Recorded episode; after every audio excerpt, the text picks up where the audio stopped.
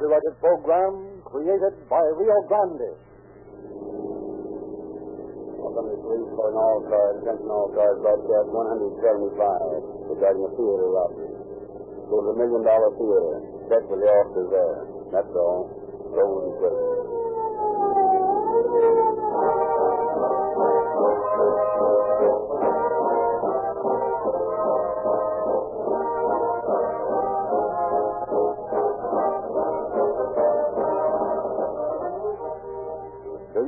Remember this saying? If you make the finest mousetrap, the world will be the path to your door. That's true about mousetraps, gasoline, or any other product. For two years, Rio Grande led all other gasolines in percentage of sales increase. Thousands of well-informed motorists have literally beaten the path to the doors of Rio Grande dealers to get police car performance in their cars. Engineers, purchasing agents, police and fire departments, those who test gasoline, those to whom gasoline means most, have specified Rio Grande to crack gasoline in all their emergency equipment month after month. Listen to this list of new uses just since the first of the year. Pasadena, Monterey Park, Maryville, Phoenix, Orange County, California, Coconino County, Arizona, Las Vegas, Nevada, and now Lynwood, California is the latest city to fly the Rio Grande banner and have true police car performance in her emergency equipment. Lynwood is a thriving center of new and prosperous industry. Its 10,000 citizens take pride in their well-kept houses, schools, and law enforcement agencies. We have told you many times about Los Angeles, Oakland, Berkeley, Fresno, Santa Barbara, San Diego, Maricopa County, Arizona, and many, many other cities and counties. Nothing can stop the march of progress of such a definitely superior product. The only gasoline in the West refined by the Sinclair cracking process.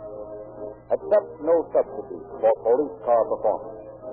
Get the added mileage, quicker starting, increased power that Rio Grande cracked gasoline gives. Patronize your independent Rio Grande dealer from now on.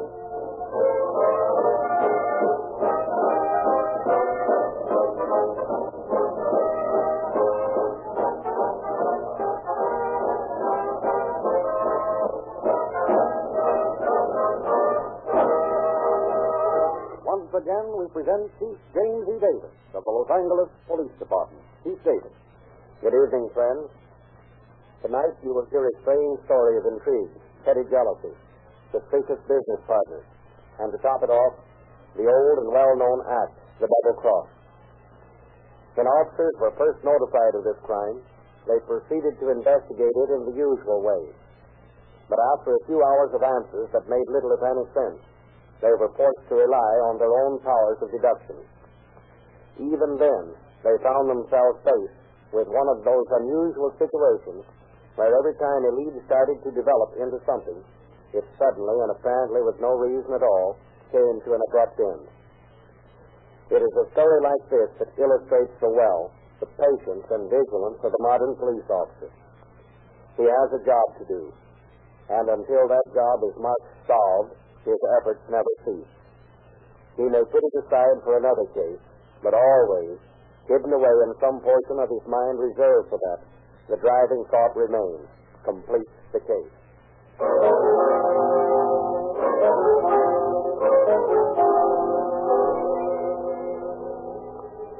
Monday morning, March 14, 1932. Standing before the huge safe in his office, Manager George Evans pauses an instant in silent gloating at the thought of the sight that will greet his eyes in a moment.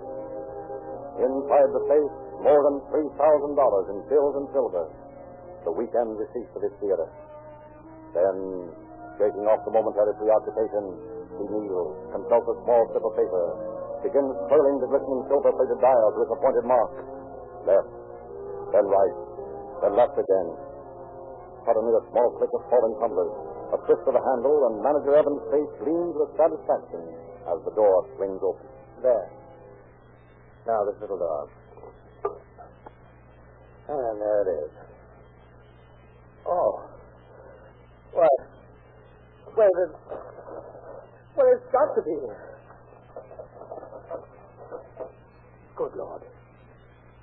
Coffin. Coffin. He knows the combination. He was here first this morning. Stop it. Stop it. Come in here. Come in here quickly, Sam. To you, George. What's all the shouting?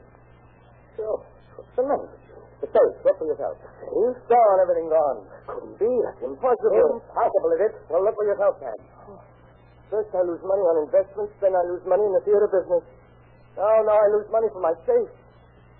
How could it be, George? Only two people know the combination. Yes. You are one of them, Sam. You also. You should call the police. Yeah. They will want to know things, Sam. I want to know some things too, George. You call the police. Uh, all right. Hello? Get me the police, please. Yes, that's right. The police. I want to report a robbery. Yes, that's right. Robbery.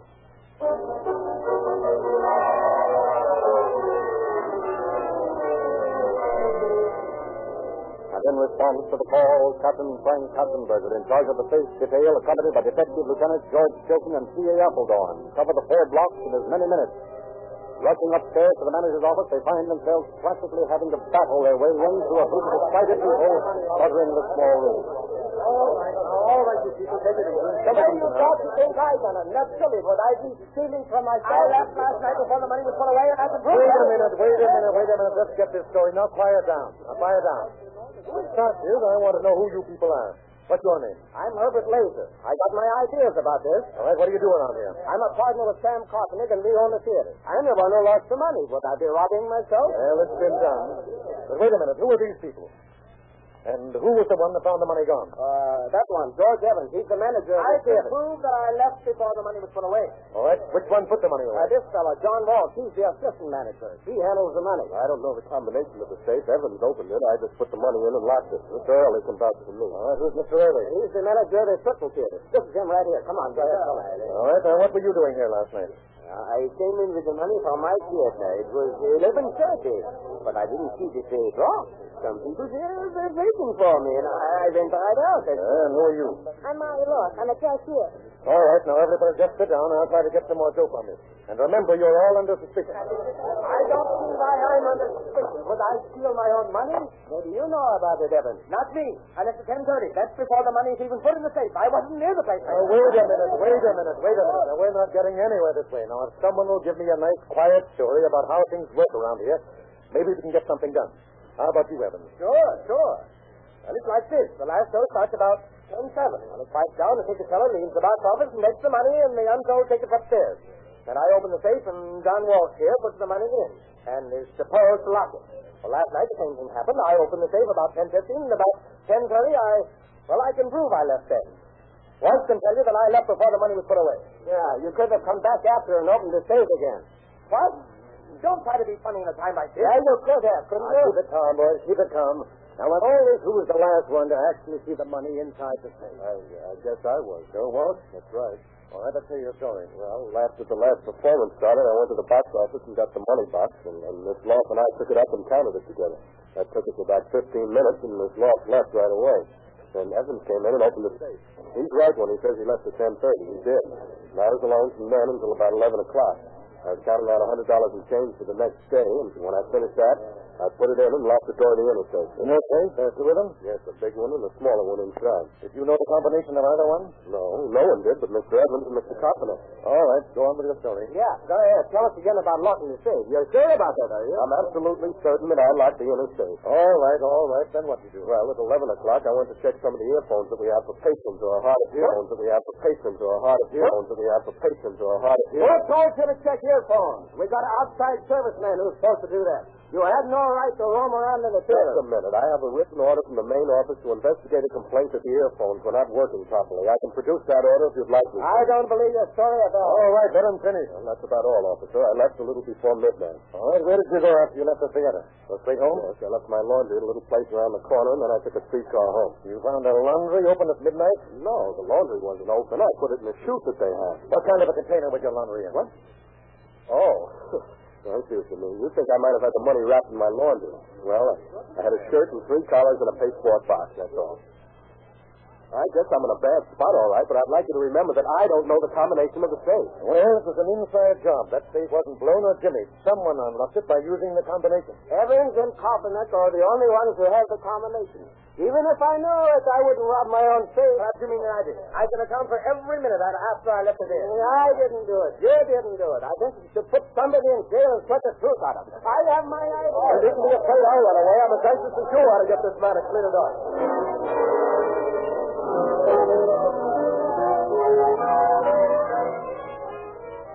Laser, Evans, and Walsh are taken to headquarters, where each man is questioned thoroughly, but for no gain.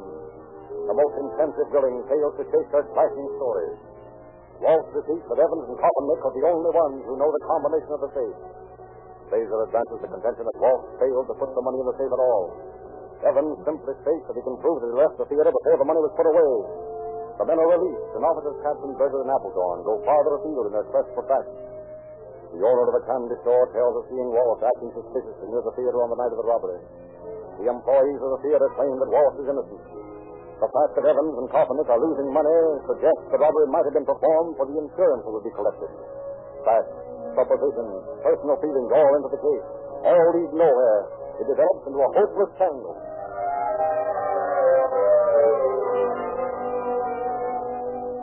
The police are baffled because two people, unknown to them and forgotten by the suspects, cultured the seed that finally developed into the drama enacted on the night of March 18th. The simple friendship of James Hill and Ruth Becker for Evans, the manager of the theater, sets the stage for the action. The two people are in Hill's apartment after being at the theater for the evening show. That's why I like it. It was sad the way they ended it, but oh, I don't know. It was right, I think. Yeah. It was good, all right. Say, why did you give me that funny look after the show when we were with Evans in the office? Hmm, I don't know. I was just surprised at all the money put in the safe, I guess. Is that all you were thinking about? Yeah, that's all. Why? I was just wondering. Did you notice the piece of paper he had? Yeah. Yeah, I noticed it all right. It was a combination, wasn't it? Yeah, it was a combination. I'd like to have a safe with all that money in it, wouldn't you? Sure. I'd like to have a lot of money like that. No. Hey, Jim, it'd be impossible to do anything like that. How could we? Forget I said anything about it. Put it under. I'm sure of it.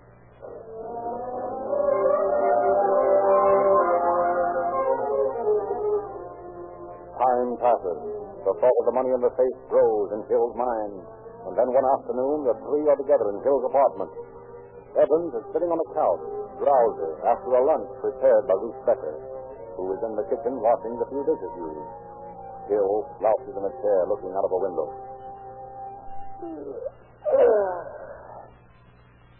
Morning again. It's after two. Sleepy? Yeah. And I have to be back in the theater about four. Uh, if I go to sleep, will you... Will you wake me? I can hardly keep myself awake. Sure, go ahead. I'll wake you about 2.30. I'm kind of sleepy myself. Well, don't forget to wake me up.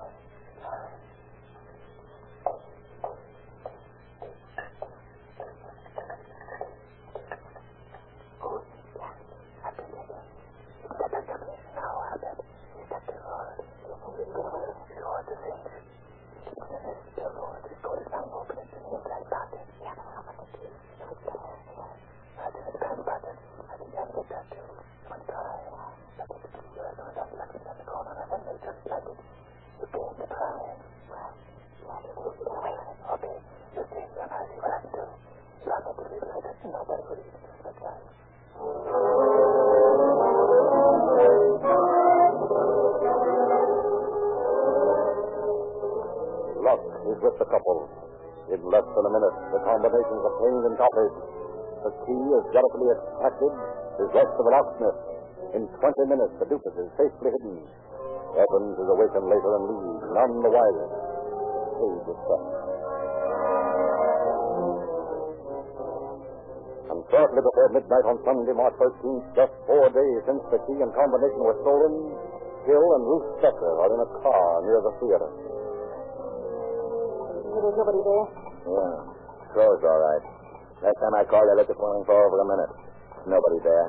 Well, Don't you want to drive around the block once more? No, it's all clear. What's the matter? Are you losing your nerve? Been on the block about six times. Oh, no, I'm not losing my nerve. I just wanted to give me slip, that's all. You don't want to get caught. Oh, we won't get caught. Let's quit stalling. I'll walk through the alley and go into the back exit. All right.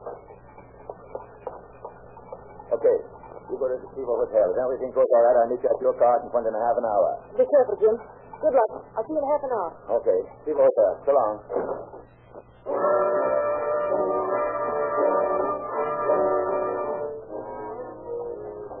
Taxi! Taxi! Right here, taxi!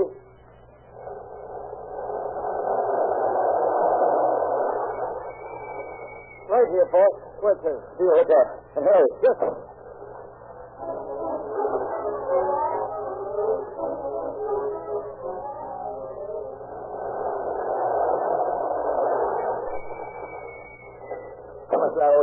owe you? Just 35 cents, boss. Okay, here. Keep the change. Thanks.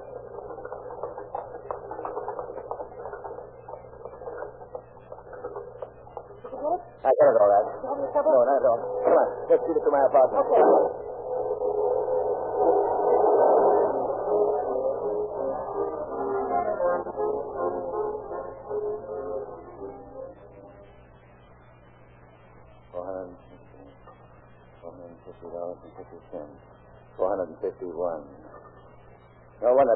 Heavy. Nearly five hundred dollars in silver. Well, let's get that thing to the paper before we can use it. Yeah, but we're going to wait a while before we do that. We'd be sticking our necks out if we did it now. What do we do with it in the meantime? Well, we gotta hide it someplace. I know. I'll bury it in the lot next to where I live. It'll be safe there. Mm, I don't like that idea very well. You find a better spot than that. Oh, but listen, there's the best place in the world for it. Why, nobody think of looking there for it. It'll be safe, Jim. All right. You think it'll be okay? We'll, we'll throw it then. Sure, I'll do it myself. I know just the place for it. How much currency did you count? There's over two thousand dollars. Two thousand dollars. What a haul. Here's it. You'll never touch that for a while either. What do we do with it? Oh, I don't know. We can't have it around. Well, I'm going to bury this in any vacant lot. I still don't like that idea. Oh, now the silver will be all right there, Jim, but you gotta think of something else for the paper money. Now, if we could just store it someplace. Mm, stone it. You could get a safety deposit. Box. Oh, deposit box. That'd be the worst thing in the world to do. But they'd be sure to pick up on us if we did that. Yeah. I guess you're right. Now, let's just keep it here. Oh, no. We'll put it someplace where neither one of us is nervous. Why do you say that? Don't you trust me? Oh, sure. Sure, I trust you, but I just think it'd be better to have it someplace else. You wouldn't want me to keep it, would you? Well, sure. I'd trust you anywhere. You do what you think best. Say, I think I've got an idea. Sure, we'll get a suitcase, put the money in it, and then store it. How does that sound to you? You think that'll be safe? We don't want to lose it now that we've got it. That's the best thing to do. That'll be perfectly safe there. And just to be sure, I'll get some sealing wax. So neither of us will have anything to worry about. Why do that? Say, I don't think you trust me at all. And so plans for concealing the money are completed. And Ruth leaves alone with the silver, returns in an hour, telling a story of how she buried it in a lot next to her house. He and Hill leave with the currency. Buy a small green trunk, put the money in it, store it at a abandoned storage company on Cahuenga Boulevard. The lock is sealed with wax. Two slow weeks pass. Hill impatiently waits for the time when he can go after the money. Finally, he receives a phone call from his accomplice. He has decided that enough time has elapsed. He calls for him on the morning of Monday, March 27th. Together, they drive for the place where the loot is stored. I think it's safe enough to take the money now. I don't think anybody suspects it. Yeah, write it down, I guess. Been reading about it in the papers. Two guys are going to lose their jobs. I almost sent a letter to the police to tell them not to let the boss fire these two guys. Seems too bad. Listen, don't worry about them. You worry about us. We may get caught yet. no, we won't get caught. Uh, I was surely glad to get my hands on that dough. I'm broke. oh, well, it won't be long now. We'll have plenty of money. I hope nothing happens. What could happen? Nobody knows you got the money stored. Nobody knows you got the money. What's there to be afraid of? I don't know. I just got the willies. I'm kind of scared. You don't need to be. You don't even have to get out of the car. I'll go get it myself. I'll do that swell of you? I'd rather have you get it anyhow. I, I feel kind of funny. Oh, here we are. I pulled up in front of the building and wait right there for you. Yeah, I'll pull right over here. I'll only be a minute. Okay. Here I go. In a few minutes, we'll be this. funny. I got just about to pay the tourist tourist bill. Isn't that a laugh? In a few minutes, Hill emerges, the small green trunk clutched tightly in his arms. But suddenly, There he is. Get him. After him. Get him. Give me that. Give him. Get him! Get the hair is the wall! Hurry, come on, grab the trunk. Leave it to get going. Police! Get him. Get him. Don't let him get away. Come on, let's get going.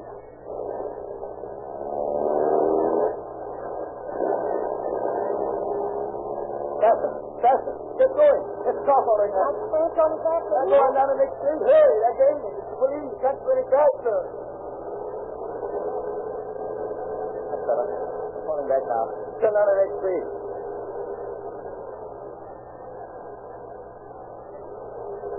No, this is got away. See, I'm a wreck.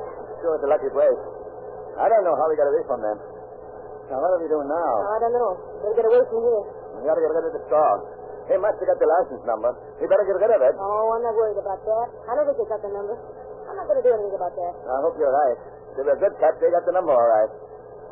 Say, they, got- they gave up our lease, didn't they? Well, what do you say that for? We just barely got away. Yeah, but it's funny that they ran aside when they got the trunk. I can't understand them letting me get away.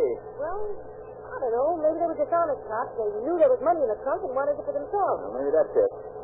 Sure lucky. I don't have a dime now. Yeah. Yeah, that's right. Well, um, I may be able to borrow some from a friend of mine. I'll try. Listen, you meet me at my house in about an hour. I think I can get some. Okay. Howdy there. dropping Hill on the street corner, Ruth disappears in her car, and an hour later, Hill is with her at her house. Well, I got twenty-five dollars. That's all I could get. I hope it's enough. You are. Yeah, it's all right. Thanks. You know, I just can't get over those cats letting me get away. This doesn't seem right. Say, you say that's a silver, isn't it? Why, why, I, I lent it to a friend. What? Yeah, I, I lent it to a friend. Who is this, friend? Well, uh, uh, Mr. Smith. You don't know him. Oh, maybe I'm beginning to understand. Who did you borrow his $25 from? Uh, a friend of mine. I told you that. yeah, mm-hmm, but I want to know this friend's name. What is it? Well, it's uh, Mrs. Jones. Oh, Mr. Jones, and Mr. Smith, and a Mr. Jones. Oh, now listen, I think you're lying. I am But I know you're going to take me to this Mr. Jones. Do you understand? Oh, oh, let go of me. Oh, yeah. Oh, you're hurting me. All right. Listen, you're talking like a fool. I can't take it to Mr. Jones. You don't want him to know I bought it for you, do you? I want to know plenty. I want to know where that silver is. I want it. I want to meet those cups of. Let me get away. I want to meet those cups of. Let me get away. I want to meet those cups of. Let me get away. I want to meet those cups of. Let me get away. You're lying to me. I've been framed. You never trust me. You're sick and framed. You never trust me. You're sick. Oh, you. All right. I'll, you call him. I'll fix it so you can really call him. I'll at this place. Oh, I'll fix you. You never trust me, huh? Go on. Go on. Call him, please. Let me. I'll call him. And radio officers Otto E. Frank and H.W. Walton, responding to a call reporting a wild man bring the screaming Bill to the Burglary Detail Office. He shall be faced by Night Chaplain J.P. Curtis. What do you want to do with him, Captain? Uh, take him and let him cool down for a while. We'll talk to him later. All right, come on, you in there. Say, he sure ruined that house. Broke every window in it and most of the furniture. He yelled something about a robbery when we got him. And then he closed up like a clam. He acted like a crazy man all the way down.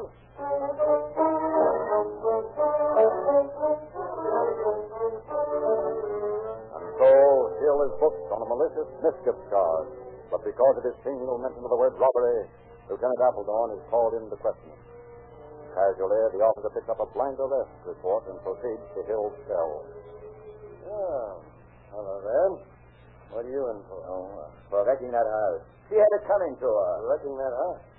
Uh, according to this report here, you're in for suspicion of burglary. What? Yeah, that's what it said. Burglary.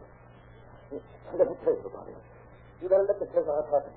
Take me order that here, huh? I don't know why I did it. Wait, now, wait. Hey, are you talking about the million dollar Yeah, theater job? yeah, yeah, that's it. Those, those fellas off that job. They didn't do it. I did it. You never trust me. You get her too. She was in the Oh, business. yeah. No, that was better. Who was in the business? Who's, who's better? She never trust me. She and those guys that I thought. No, wait a minute. Wait a minute. Of course. What he did. What? Forget me, of course. Yeah. She had the money stolen. I came out, did it. You got him out at the front, yes. But they were cut right then. Let them to the guys to the way. Let them to the. And so the tangled complexities of the case are straightened out as Hill continues his story. Ruth Becker is speedily arrested. Without a qualm, she admits having double-crossed the man with whom she assisted in planning and executing the crime. Named Otto Perrin and Frank Marino as her partners in the scheme. Wallace, Laser, and Evans appeared. The four people foiled in their first attempted crime are brought to trial on June 3rd, 1932. The jury, after an hour's deliberation, finds them all guilty as charged. Despite a plea for leniency because it's the quartet's first offense, Superior Court Judge William C. Doran pronounces their sentence. I have a certain sympathy for these offenders, but I have a greater sympathy for the thousands of others who are just approaching the borderline of crime and are likely to step across unless deterred by ad- adequate law enforcement regulations. I think that the court's first duty is to the state, and I have always thought that the probation law contends that probation shall be an exception and not a rule. Therefore, it will be the judgment of the court that for the offense to which you have been found guilty, to wit, grand theft, you will be confined in the state prison of San Quentin for the term prescribed by law.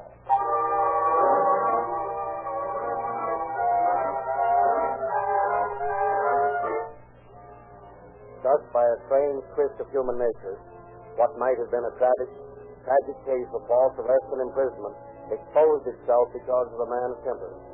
And because James Hill mentioned that one word, robbery, he sent himself, as well as his accomplices, to prison to pay for their unhappy experience with crime as a business. Thank you, Chief Davis.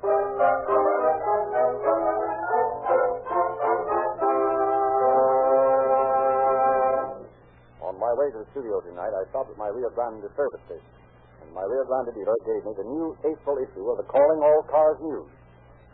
There's an unusual detective story of the Peg-Leg Terror, an exclusive personal story from Jimmy Cagney, a new crime mystery. It's a very interesting, and your free copy is available at any Rio Grande station. When you buy Rio Grande gasoline, don't fail to specify Sinclair motor oil, either Sinclair Pennsylvania or Sinclair Opaline, refined from the highest priced crude oils in America. They are de-waxed, de-jetted, and sealed in tamper-proof cans. Sinclair oils are used in 45 countries of the world, by 150 railroads, by major airlines, and by every type of industry. They are the finest motor oils you can buy for your car. Get police car performance with Rio Grande cracked gasoline. Perfect motor lubrication with Sinclair motor oil. And interesting reading from Calling All Cars News. See your independent Rio Grande dealer tomorrow.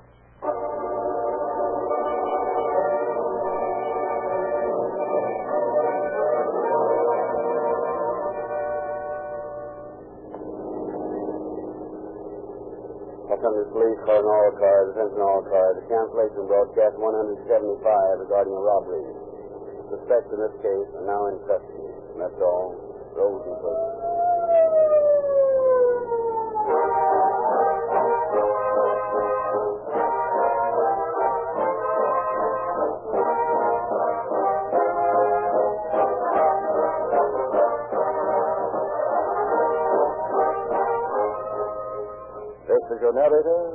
Lindsley, bidding you good night for Rio Grande.